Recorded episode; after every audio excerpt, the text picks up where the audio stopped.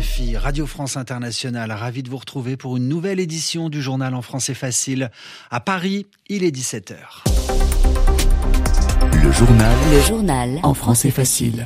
Adrien Delgrange.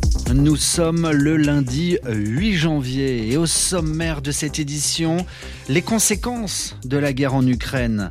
La Russie décide d'évacuer une partie de la population de la ville de Belgorod.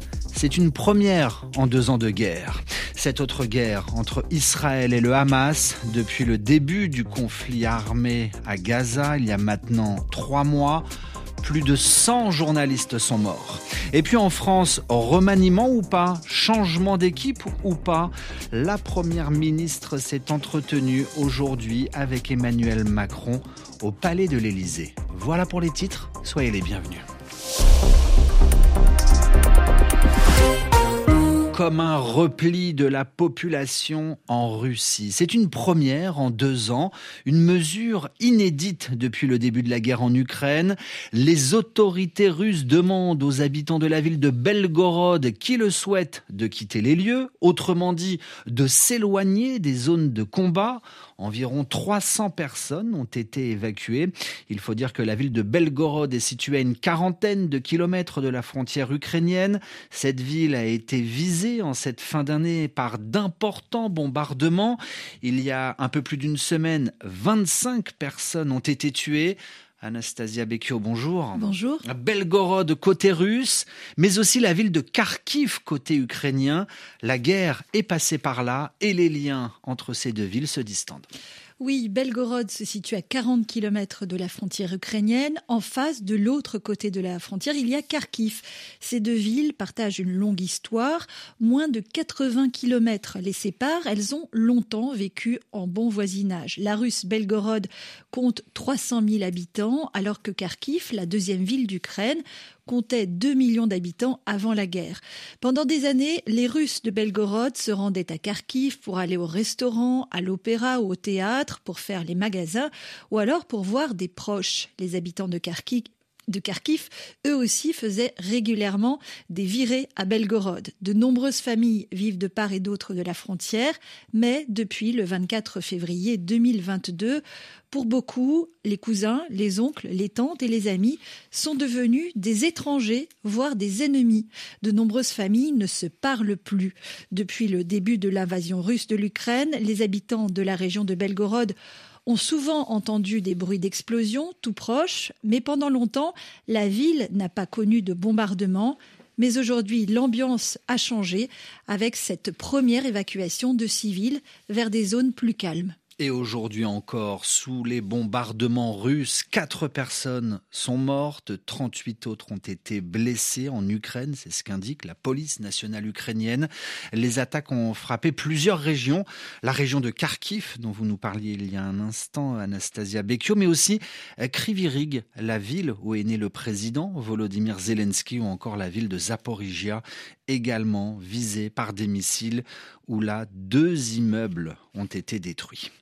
RFI, il est 18h04 à Gaza. Plus de 100 journalistes ont été tués à Gaza depuis le 7 octobre dernier. Selon les chiffres du syndicat des journalistes palestiniens, les deux derniers sont morts euh, hier matin dans une frappe attribuée à Israël alors qu'ils euh, circulaient à bord d'une voiture dans le sud du territoire palestinien. La chaîne de télévision arabe Al Jazeera accuse l'armée israélienne de cibler les journalistes palestiniens à Gaza. Alors si certains ont été tués dans l'exercice de leurs fonctions, d'autres sont morts, comme le reste des victimes gazaouis, chez eux, sous les bombes israéliennes. Reporters sans frontières dénonce une éradication des journalistes gazaouis par Israël. L'ONU se dit très préoccupée par ce bilan élevé de journalistes tués à Gaza. Écoutez le témoignage à Jalabia d'un photoreporter gazaoui recueilli par notre correspondant à Jérusalem, Sami Boukhelifa. Saïd Kilani, 39 ans, est photojournaliste indépendant. Je suis reporter de guerre. Je couvre essentiellement l'actualité dans le nord de Gaza. J'ai refusé catégoriquement l'ordre émis par les forces d'occupation israéliennes qui nous ont demandé de quitter nos maisons. Le 13 décembre dernier, Saïd est arrêté par l'armée israélienne, puis relâché. Ils m'ont gardé 14 heures. J'ai été torturé et humilié. Pour eux, être journaliste, c'est une menace. Ils m'ont arrêté alors que je couvrais la situation dans un hôpital. J'étais le seul photoreporter présent dans le nord de Gaza. Selon Saïd, derrière son interpellation et le ciblage délibéré des journalistes gazaouis se cache la volonté israélienne d'étouffer l'information. Les soldats ont brûlé mes appareils photo, ma caméra, mon gilet pare-balles, mon casque et mon ordinateur portable. Je n'ai plus rien. Je suis journaliste. Je sais mettre des mots sur une situation pour la décrire avec précision. Je n'exagère pas. C'est le jour du jugement dernier. Nous n'avons plus rien à manger. Comment nous faisons pour survivre? Nous pillons les maisons vides. Nous prenons tout ce que nous trouvons, du pain, de la farine, des légumes secs, et nous passons comme ça de maison abandonnée en maison abandonnée. L'armée israélienne se justifie, nous ne ciblons pas les journalistes, mais nous ne pouvons pas non plus garantir leur protection. Sami Bourkifa, Jérusalem, RFI. Et puis un dernier chiffre communiqué aujourd'hui par le ministère de la Santé euh, du Hamas qui annonce 23 084 personnes tuées dans la bande de Gaza depuis le début des opérations militaires engagées par Israël en représailles aux attaques du Hamas palestinien le 7 octobre. Le journal en français facile. Les législatives au Bangladesh, élection pour élire donc les députés et la victoire de la première ministre Hassina, la première ministre du Bangladesh, Sheikh Hassina a remporté un cinquième mandat. Son parti a obtenu plus de trois quarts des sièges au Parlement. C'est ce qu'a annoncé aujourd'hui la commission électorale. Rappelons que l'opposition a boycotté, n'a pas participé à ce scrutin de dimanche au Bangladesh. L'actualité en France est la lutte contre les trafiquants de drogue qui passent par le gel des avoirs, par le blocage de leurs comptes bancaires.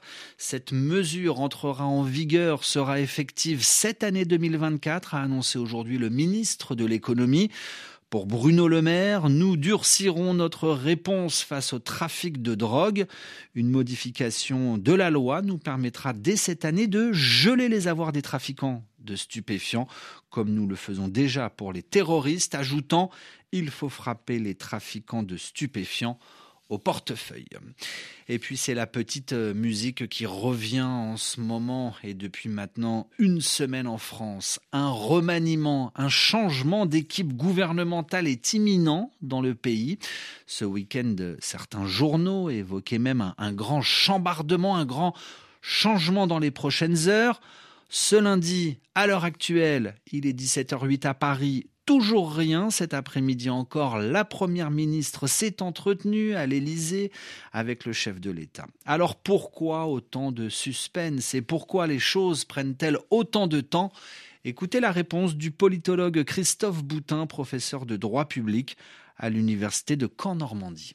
On voit bien que la majorité présidentielle a été euh, impactée par le vote de la loi immigration, qu'elle a été fragilisée, et que la composition d'un nouveau gouvernement, et, plus encore peut-être le choix d'un nouveau Premier ministre, euh, a des influences importantes sur la cohérence, la cohésion de cette majorité présidentielle. Par exemple, le nom de Le Cornu est un nom euh, qui vient de la droite, c'est un rallié à la, à la Macronie, et donc il y a toute la frange de gauche, y compris d'ailleurs le centrisme, euh, Bérou est euh, vent debout contre cette idée, qui euh, s'oppose à cette nomination. Il y a aussi la question de savoir s'il faut un profil très politique ou la question d'avoir un profil justement dégagé des éléments politiques pour être Premier ministre et donner un nouvel élan au gouvernement. Bref, entre les éléments, vous voyez, de, de choix politiques, les divisions internes, répondre aux attentes de chacun, on comprend que ce soit très difficile. Le politologue Christophe Boutin au téléphone avec Jean-Baptiste Marot. Un dernier mot pour euh, vous parler de la loi immigration qui a été adoptée en France à la mi-décembre, une loi controversée. Nous apprenons que le Conseil constitutionnel, cette très haute juridiction dans notre pays, se prononcera sur la conformité ou pas de cette loi le 25 janvier prochain. C'est ce que vient d'annoncer son président, Laurent Fabius. 17h10 à Paris.